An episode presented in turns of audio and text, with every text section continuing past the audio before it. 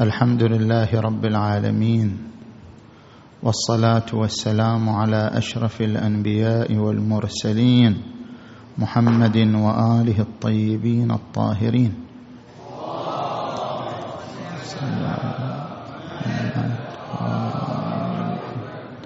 بسم الله الرحمن الرحيم. ولا تنازعوا فتفشلوا وتذهب ريحكم. صدق الله العلي العظيم. انطلاقا من الآية المباركة. نتحدث في محاور ثلاثة. في التعريف بالوحدة الإسلامية وفي التركيز على الوحدة الوطنية وفيما يتعلق بنظرية ولاية الفقيه. أما المحور الأول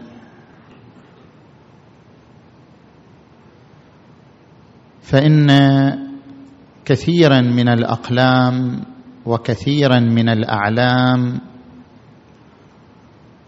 طرحوا مبدأ الوحدة الإسلامية. والوحدة الإسلامية لها تعريفان أو لها معنيان. الوحدة الدينية والوحدة الاجتماعية. أما الوحدة الدينية فلها تفسيران تفسير خاطئ وتفسير صحيح. التفسير الخاطئ هو أن المقصود بالوحدة الدينية بين أبناء المذاهب الإسلامية المختلفة عبارة عن أن يتنازل كل مذهب عن بعض مسلماته التي تزعج أو لا تعجب المذهب الآخر في سبيل أن يقفوا على قاعدة مشتركة تصلح منطلقا للجميع. وهذا ما يعبر عنه بالتقريب بين المذاهب الإسلامية. مثلا أن يتنازل أبناء المذهب الإمامي عن بعض الشعائر الحسينية التي تزعج أبناء المذهب الآخر أو يتنازلوا مثلا عن الشهادة الثالثة في الأذان لأنها تؤذي أبناء المذهب الآخر. إن هذا التفسير للوحدة الإسلامية تفسير خاطئ. إن مراجعنا العظام رضوان الله تعالى عليهم يرفضون أي معنى لتفسير الوحدة الدينية بين المذاهب الإسلامية بهذا النحو من التفسير. إنه لا يمكن لأبناء المذهب الإمامي أن يتنازلوا عن أية مسلمة من مسلمات هذا المذهب سواء كان هذا المسلم من الضرورات كإمامة الأئمة الاثني عشر أو عصمتهم أو ولايتهم أو كان من الواجبات بل حتى لو كان من المستحبات. سواء كان من المستحبات بالعنوان العام كاستحباب الشهادة الثالثة في الأذان واستحباب اللطم والمواكب والزيارة لقبر الحسين عليه السلام أو كان مستحبا بالعنوان الخاص بأن ورد فيه دليل معتبر بعنوانه كاستحباب البكاء على الحسين عليه السلام أو استحباب لعن الظالمين وهم حكام الجور من بني أمية وبني العباس إن هذه الأمور المستحبة سواء كانت مستحبة بعنوان عام أو مستحبة بعنوان الخاص من الأمور المسلمة لدى الشيعة الإمامية فالوحدة الدينية بمعنى تنازل أبناء المذهب الإمامي عن بعض مسلماته ولو كانت على مستوى المستحبات هذا تفسير خاطئ للوحدة الدينية بين أبناء المذاهب الإسلامية.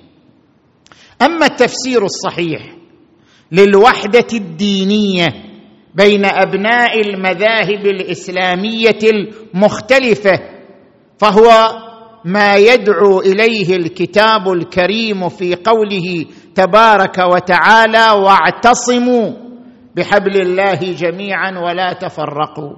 والمقصود به اتفاق المسلمين على مرجعية أهل البيت صلوات الله وسلامه عليهم أجمعين. إن المسلمين مختلفون في مرجعيات غير أهل البيت. إن المسلمين مختلفون في مرجعية أئمة المذاهب الأربعة مثلا ولذلك انقسم المسلمون إلى مذاهب أربعة. أما المسلمون جميعا فهم متفقون على مرجعية أهل البيت صلوات الله وسلامه عليهم أجمعين. وذلك انطلاقا من حديث الثقلين الذي هو حديث متفق عليه بين العامة والخاصة ولم يشكك أحد في صحته ووروده عن النبي محمد. وآل محمد. إني مخلف فيكم الثقلين كتاب الله وعترتي أهل بيتي وإن ورد حديث آخر لدى الفريق الآخر وهو وسنتي إلا أن هذا الحديث أيضا وارد في كتب الفريقين بسند معتبر تام على جميع مباني تصحيح السند لدى الفريقين. إذن فأبناء المذاهب الإسلامية غير المذهب الإمامي وإن لم يعترفوا بإمامة الأئمة من أهل البيت. بمعنى أنهم أئمة منصوص عليهم من قبل الله تبارك وتعالى بالإمامة لأنهم يعترفون بأنهم رواة ثقات عن النبي صلى الله عليه وآله. بمعنى أن لهم المرجعية في المعارف الدينية على مستوى الأصول وعلى مستوى الفروع بمقتضى حديث الثقلين الذي أرجع الأمة الإسلامية إليهم.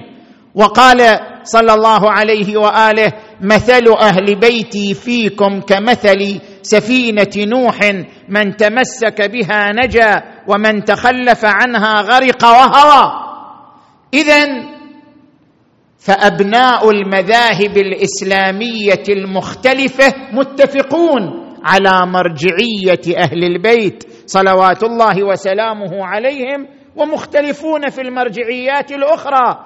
فليتوحد المسلمون على ما اتفقوا عليه من مرجعية أهل البيت ويكون ذلك منطلقا وقاعدة مشتركة لعملهم في مجال الثقافة الإسلامية بألوانها وأنواعها ومجالاتها المختلفة. اذا الوحدة الدينية بالتفسير الصحيح هي الرجوع لأهل البيت صلوات الله عليهم أجمعين في استلهام المعارف الدينية اصولا أو فروعا. هذا ما يتعلق بالوحدة الدينية.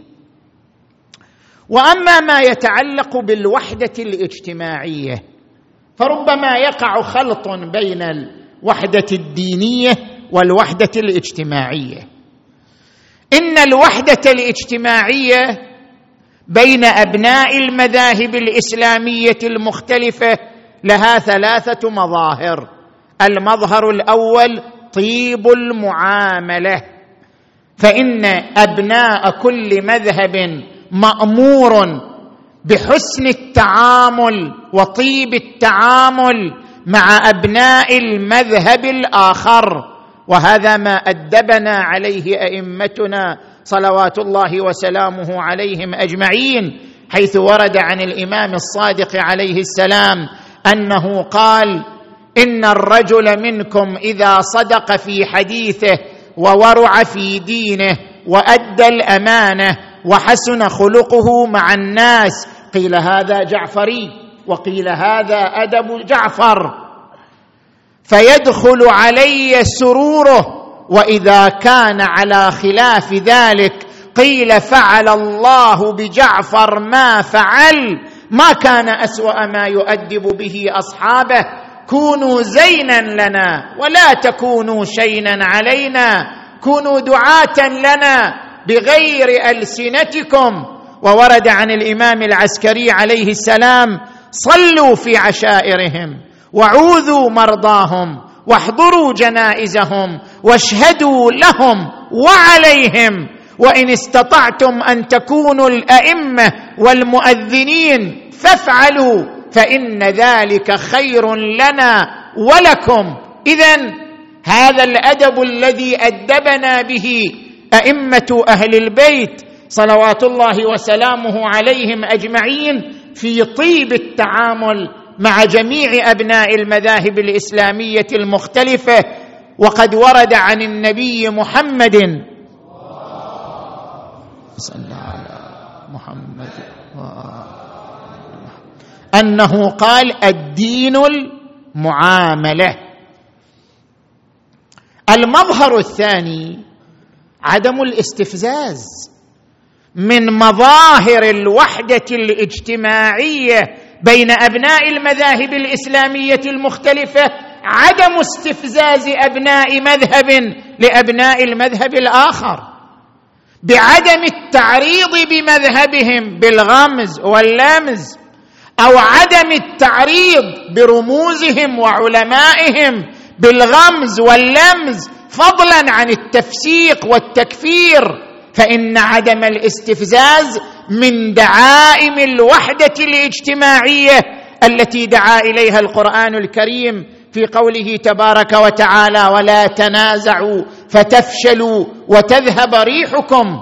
إن عدم الاستفزاز واحترام كرامة الآخر من دعائم الوحدة الاجتماعية المطلوبة بين أبناء المذاهب الإسلامية المختلفة فكما على الفرد الشيعي الإمامي أن لا يعرض بأئمة المذاهب الإسلامية الأربعة كالإمام أحمد والإمام الشافعي والإمام مالك والإمام أبو حنيف والإمام أبي حنيفة فكذلك على الأخ السني أن لا يعرض بأئمة أهل البيت ولا بعلماء أهل البيت ولا برموز المذهب الإمامي احتراما للوحدة الاجتماعية التي نادى بها القرآن الكريم ونادى بها جميع علماء المسلمين في كل جيل وفي كل زمان.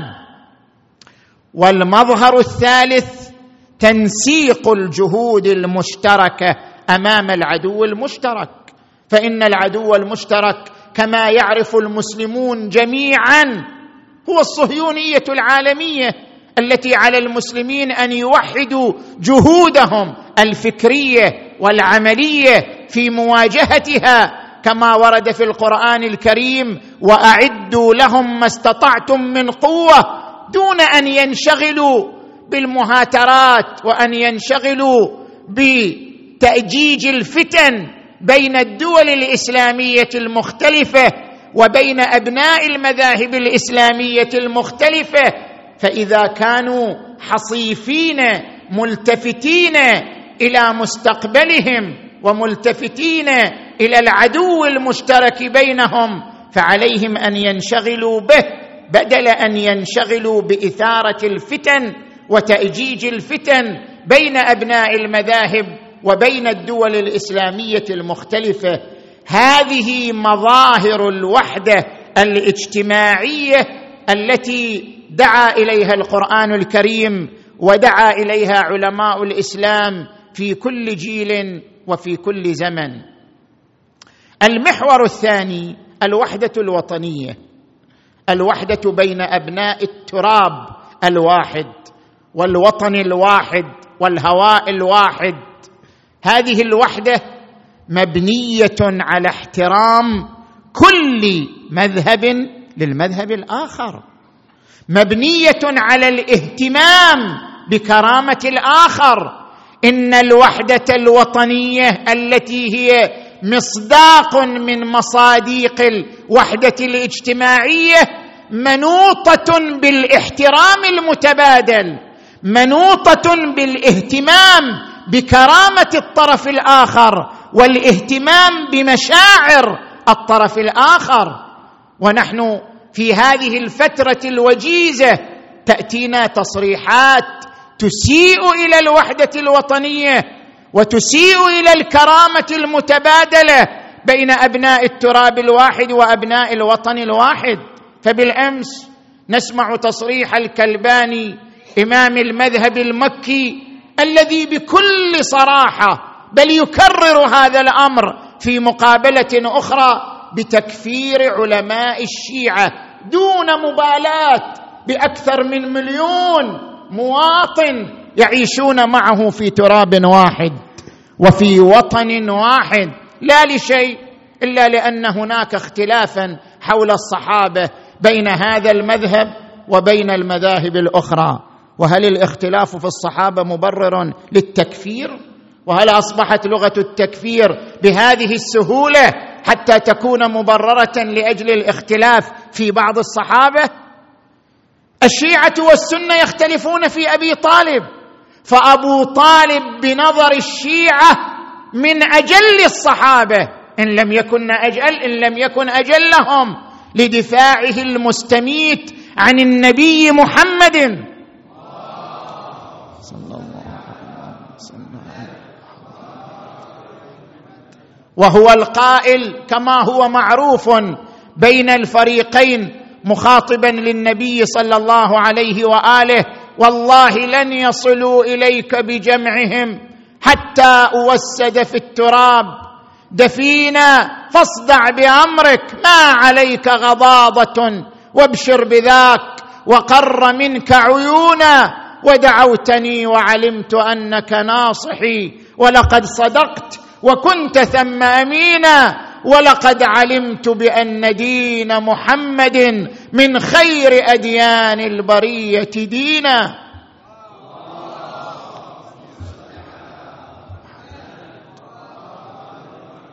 فالشيعة الإمامية يعتبرون أبا طالب من أجل الصحابة وأعظمهم دفاعا وجهادا دون النبي المصطفى صلى الله عليه وآله بينما طرف آخر يعتبره كافرا. فهل الشيعة الإمامية يقولون إن الاختلاف في أبي طالب مبرر لتكفير المذاهب الإسلامية الأخرى لأنها لا ترى إيمان أبي طالب؟ إن الاختلاف في شخصيات بعض الصحابة ليس مبررا شرعيا للتكفير. وهذا معلوم بحسب صناعة الفقه الإسلامي لدى كل من له أدنى معرفة بقواعد الفقه الإسلامي. ثم يليه تصريح آخر من الأخ قنان الغامدي في صحيفة الوطن وهي صحيفة مشهورة ومنشورة يتحدث عن الإمام الثاني عشر لأئمة الشيعة الإمامية ويقول حتى يخرج الإمام الموعود ويفرج عنه سردابه. أليس هذا استخفافا بعقيدة أبناء المذهب الإمامي؟ مع علمه بأن أسطورة السرداب لم يقل بها الشيعة ولا توجد في كتب الشيعة ابدا. إنما الموجود في كتب الشيعة أن جلاوزة بني العباس حين هجموا على بيت الإمام العسكري اختفى الإمام فلعله خرج من البيت أو اختفى في مكان آخر. وهذا البيت بمرور الزمن وتراكم الاتربه أصبح سردابا تحت الأرض ولم يدعي أحد من الشيعة أنه اختفى في سرداب حتى تكرر هذه المقولة بين فترة وفترة وتصبح مثارا للاستهزاء والاستهتار والاستخفاف بعقيدة يعتقد بها مذهب من المذاهب الإسلامية. إن هذه التصريحات تسيء إلى الوحدة الوطنية والإساءة إلى الوحدة الوطنية إساءة للكرامة المتبادلة. إننا نشان نناشد صحيفة الوطن السعودية بأن تقف موقف الحزم والمنع لمثل هذه التصريحات التي تخلق فتنا بين أبناء الوطن الواحد أو أن تسمح للمواطنين الآخرين بالرد عليه كما ذكر هو في صحيفته فلتسمح للأقلام الأخرى بالرد عليه ردا علميا موضوعيا. وإننا أيضا نناشد المسؤولين والمعنيين بإيقاف أمثال هذه التصريحات والمحاسبة عليها وتجريمها لأنها إخلال بالوحدة الوطنية والإخلال بالوحدة الوطنية إخلال بالأمن الوطني. فإن الوحدة الوطنية ترتكز على الأمن. كما أننا نقول وبصراحة إننا نخشى أن يكون هذا مسلسلا مدروسا ومخططا له من قبل فئة من الفئات لتأجيج الفتنة الطائفية بين أبناء الوطن الواحد فليكن العقلاء الغيورون من جميع المذاهب ملتفتين إلى مثل هذا المسلسل الخطير من أجل الوقوف أمامه وسد أبوابه بمختلف الوسائل الممكنة السلمية المقدورة. إن هذه التصريحات استفزاز واضح لمشاعر أكثر من مليون وخمسمائة مواطن إمامي على هذا التراب المشترك وفي هذا الوطن المشترك. وهدر لكرامتهم وعدم مبالاة بهم ولا بعقيدتهم ولا بأئمتهم ولا بعلمائهم. أما المحور الثالث فهو ما يتعلق بنظرية ولاية الفقيه. فقد ذكر الكاتب المذكور قنان الغامدي أن نظرية ولاية الفقيه خرافة ونحن نسجل عليه ملاحظتين. الملاحظة الأولى ليس من الأسلوب الموضوعي العلمي أن تحكم على نظرية بأنها خرافة من دون مناقشة علمية فإن مقتضى الموضوعيه والإنصاف أن تنقد النظرية نقدا علميا لا أن تعبر عنها بالخرافة من أجل الاستهلاك الصحفي والإعلامي. فهل يرضى الكاتب المذكور أو غيره أن يكتب إنسان أن هيئة الأمر بالمعروف والنهي عن المنكر خرافة وبدعة لأنها لم تكن موجودة في زمان النبي صلى الله عليه وآله؟ أم يعتبر أن هذا التصريح تصريح خطير يجب الوقوف أمامه؟ المفترض في الصحفي الأمين الأمين على الوحدة الوطنية الأمين على الكرامة الوطنية المتبادلة أن يكون دقيقا في تعبيره أن ينقد الأفكار نقدا علميا موضوعيا لا أن يتبنى مثل هذه الألفاظ الاستفزازية لملايين من الإمامية يعتقدون بصحة هذه النظرية ويبنون عليها. الملاحظة الثانية. إنه لا فرق لدى التأمل بين نظرية ولاية الفقيه ونظرية إطاعة ولاة الأمر. النظرية واحدة. كلا النظريتين تنطلقان من منطلق واحد. من يقول بنظرية إطاعة ولاة الأمر ينطلق من قوله تبارك وتعالى وأطيعوا الله وأطيعوا الرسول وأولي الأمر منكم. ومن يرى ولاية الفقيه ينطلق من نفس الآية. فكلا الطائفتين تنطلقان من آية قرآنية واحدة. فالقائل بوجوب إطاعة ولاة الأمر وعدم جواز الخروج عليهم يستند لهذه الآية المباركة وأطيعوا الله وأطيعوا الرسول وأولي الأمر منكم. والقائل بولاية الفقيه أيضا يستند إلى نفس هذه الآية ويقول إن هذه الآية أمرت بإطاعة ولاة الأمر وولي الأمر هو الفقيه لأن الفقيه أعرف بحدود الإسلام وأعرف بموارد تطبيقه فهو المصداق الأوضح لولاة الأمر.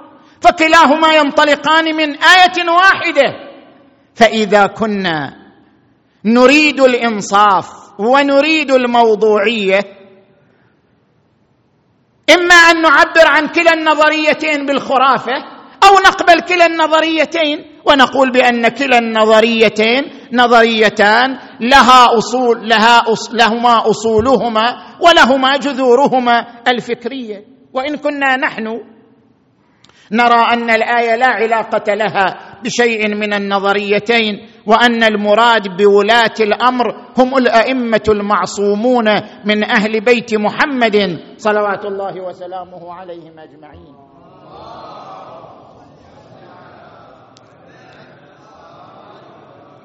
كما ورد في الروايات المعتبرة عن أهل بيت العصمة صلوات الله وسلامه عليهم أجمعين.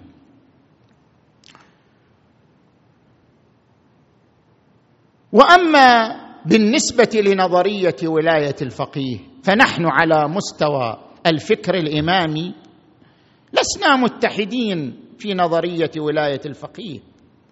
فلو نقل الاختلاف بين الإمامية وأقوال علمائهم في هذه النظرية نقلا امينا نزيها لم يكن بحاجة إلى استخدام هذه الألفاظ التي تعتبر استفزازا لملايين كما ذكرنا من الشيعة الإمامية يعتقدون بصحة هذه النظرية ويبنون عليها. علماء الإمامية في نظرية ولاية الفقيه بين أقوال ثلاثة. القول الأول القول بالولاية العامة وهو ما ذهب إليه الإمام الخميني قدس سره وهو أن للفقيه ولاية عامة في الأعراض والأموال والأنفس. طبعا لا على نحو الجزاف كما تحاول بعض وسائل الإعلام أن تصوره وكأن الفقيه إذا صدر منه حكم ولو جزافا وعبثا فيجب على الناس الامتثال. لا لا يقول بهذا أحد. حتى الإمام الخميني قدس سره لا يقول بذلك. وإنما يقول بأن الفقيه عليه أن يشخص المصلحة العامة اللزومية أي المصلحة التي تسندها الأدلة الشرعية وبعد أن يشخص المصلحة اللزومية العامة التي تسندها الأدلة الشرعية له أن يحكم على طبق المصلحة العامة وعلى من يدين بنظريته تطبيق حكمه. إذن فلم يقل أحد بولاية الفقيه بالنحو الذي تصوره بعض وسائل الإعلام وكأنها دكتاتورية مصبوغة بصبغة دينية. لا على الفقيه أن يشخص المصلحة العامة اللزومية التي تسندها الأدلة الشرعي الأدلة الشرعية وبعد تشخيص المصلحة اللزومية يصدر حكما على طبقها في مجال الأنفس أو الأموال أو الأعراض وعلى المؤمنين اتباع حكمه من أجل تحقيق تلك المصلحة اللزومية العامة. وهو يستند في ذلك إلى عدة روايات منها ما ورد عن الحسين عليه السلام مجاري الأمور بيد العلماء امناء الله على حلاله وحرامه. ومنها ما ورد عن في مكاتبة إسحاق بن يعقوب للإمام الحجة عجل الله تعالى فرجه الشريف. فأما الحوادث الواقعة فارجعوا فيها إلى رواة حديثنا فإنهم حجتي عليكم وأنا حجة الله عليهم. ويستند إلى مثل مقبولة عمر بن حنظلة انظروا إلى رجل روى حديثنا ونظر في حلالنا وحرامنا وعرف أحكامنا فارضوا به حكما فإني قد جعلته عليكم حاكما. كما يستند إلى دليل عقلي وهو أن ظاهر الآيات القرآنية لزوم تطبيق أحكام الإسلام على الأرض حيث قال تبارك وتعالى ولقد أرسلنا رسلنا بالبينات وأنزلنا معهم الكتاب والميزان ليقوم الناس بالقسط. وقال تبارك وتعالى إن الله يأمر بالعدل والإحسان. وقال تبارك وتعالى وإذا حكمتم بين الناس أن تحكموا بالعدل فبما أن تطبيق القانون الإسلامي على الأرض واجب فمن هو الأولى بتطبيق هذه القوانين؟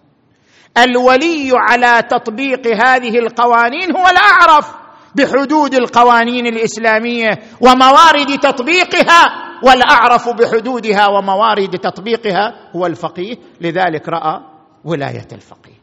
دليل عقلي ودليل نقلي فإذا أردت أن تنقده فانقده من خلال هذين الدليلين. لا من خلال استخدام العبارات الاستفزازية التي فيها نوع من الاستخفاف والاستهتار الواضح. والقول الثاني ما قال به جمع بل أغلب علمائنا ومنهم سيدنا الخوئي قدس سره وتلامذته وهو أن الولاية ثابتة للفقيه في الأمور النظامية أي الأمور الحسبية لا في مطلق الأمور والمقصود بذلك أن كل أمر نقطع برضا الشارع بتحقيقه لأنه من الأمور التي يتوقف عليها حفظ النظام.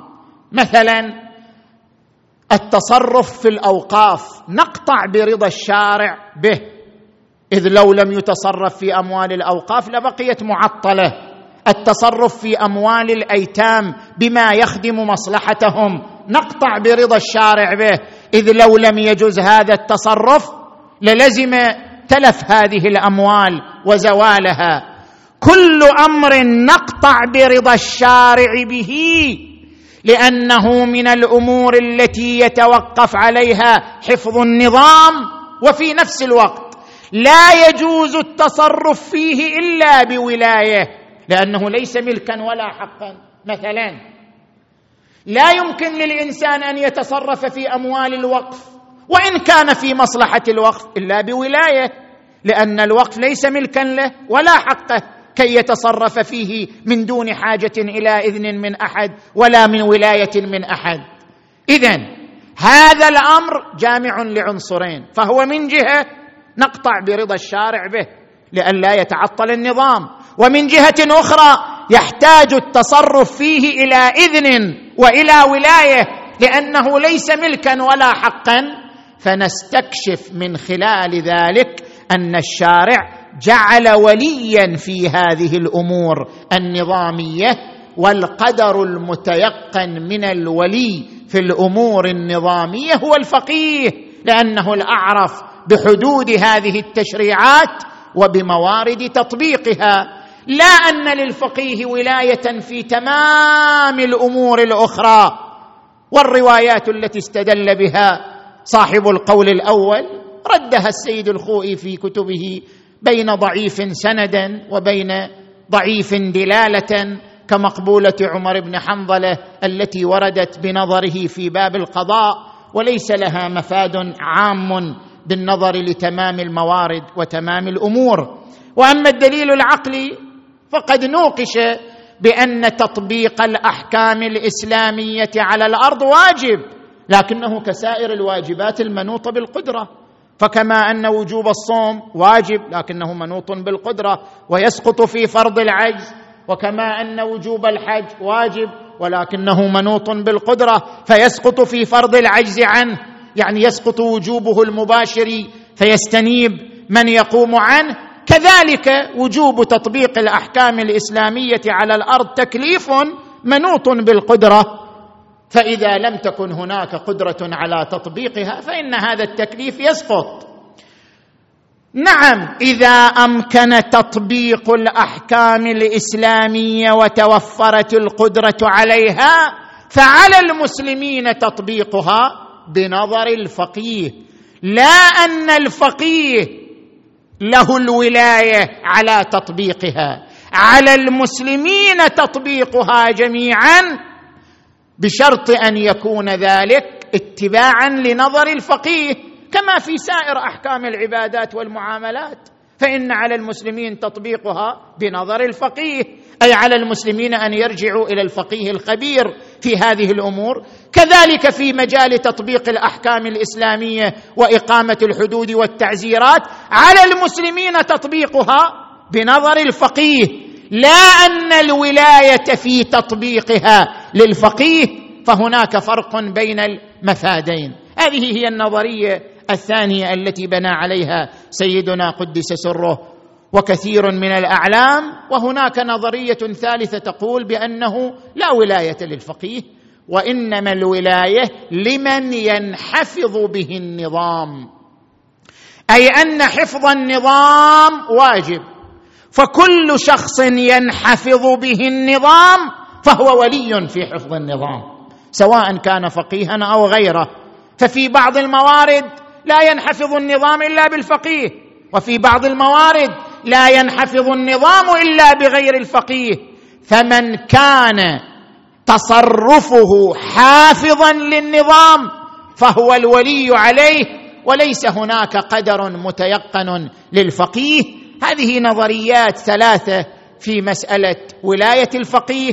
فكان على الكاتب المذكور أن ينقل أمثال هذه النظريات أو أن ينقل كلمات الأعلام أو ان يعرض عن هذا الأمر ويقول بأن هذا محل اختلاف بين علماء الإمامية أنفسهم وليس أمرا متسالما عليه فيما بينهم فيكون بذلك كاتبا أمينا موضوعيا مراعيا للكرامة الوطنية والوحدة الوطنية ومراعيا للوحدة الإسلامية بمعنى الوحدة الاجتماعية التي تحدثنا عنها. وربما يقول بعض إخواننا حفظهم الله بأنه لا داعي لأن نتعب أنفسنا في الاحتجاج على ما يقول فلان وفي الرد على ما يقول فلان فإنه لا جدوى في البيانات ولا في التصريحات ولا في الاحتجاجات ابدا.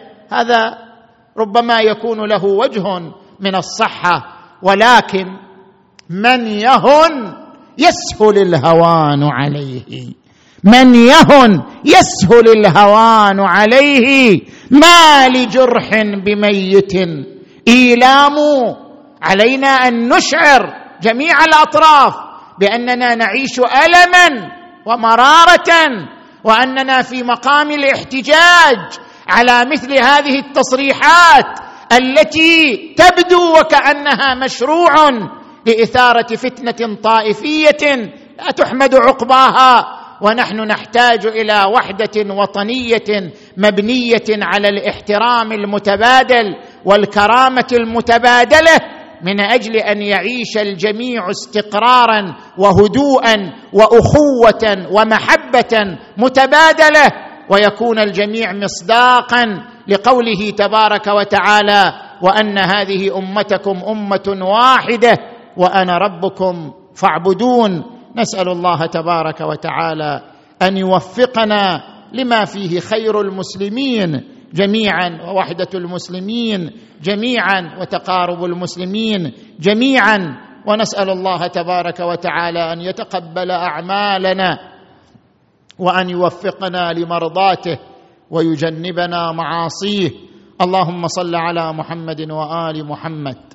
اللهم بالزهراء وأبيها وبعلها وبنيها والسر المستودع فيها اللهم اغفر ذنوبنا واستر عيوبنا وكثر عنا سيئاتنا وتوفنا مع الأبرار اللهم اشف مرضانا ومرضى المؤمنين والمؤمنات خصوصا المرضى المنظورين يا الله واقض حوائجنا وحوائجهم وفرج عن جميع المؤمنين والمؤمنات في كل مكان. وانصر أخ اخواننا وانصر إخواننا المؤمنين في كل مكان خصوصا في العراق ولبنان وفلسطين وفي تمام البلدان الإسلامية يا رب العالمين. اللهم صل على محمد وآل محمد. اللهم كن لوليك الحجه ابن الحسن صلواتك عليه وعلى آبائه في هذه وفي كل وليا وقائدا ودليلا وعينا حتى تسكنه أرضك طوعا وتمتعه فيها طويلا وهب لنا رأفته ورحمته ودعاءه وخيره بحقه وبحق آبائه الطاهرين صلواتك عليهم أجمعين وآخر دعوانا أن الحمد لله رب العالمين والفاتحة لأرواح العلماء والمؤمنين والمؤمنات تسبقها الصلاة على محمد وآله الطاهرين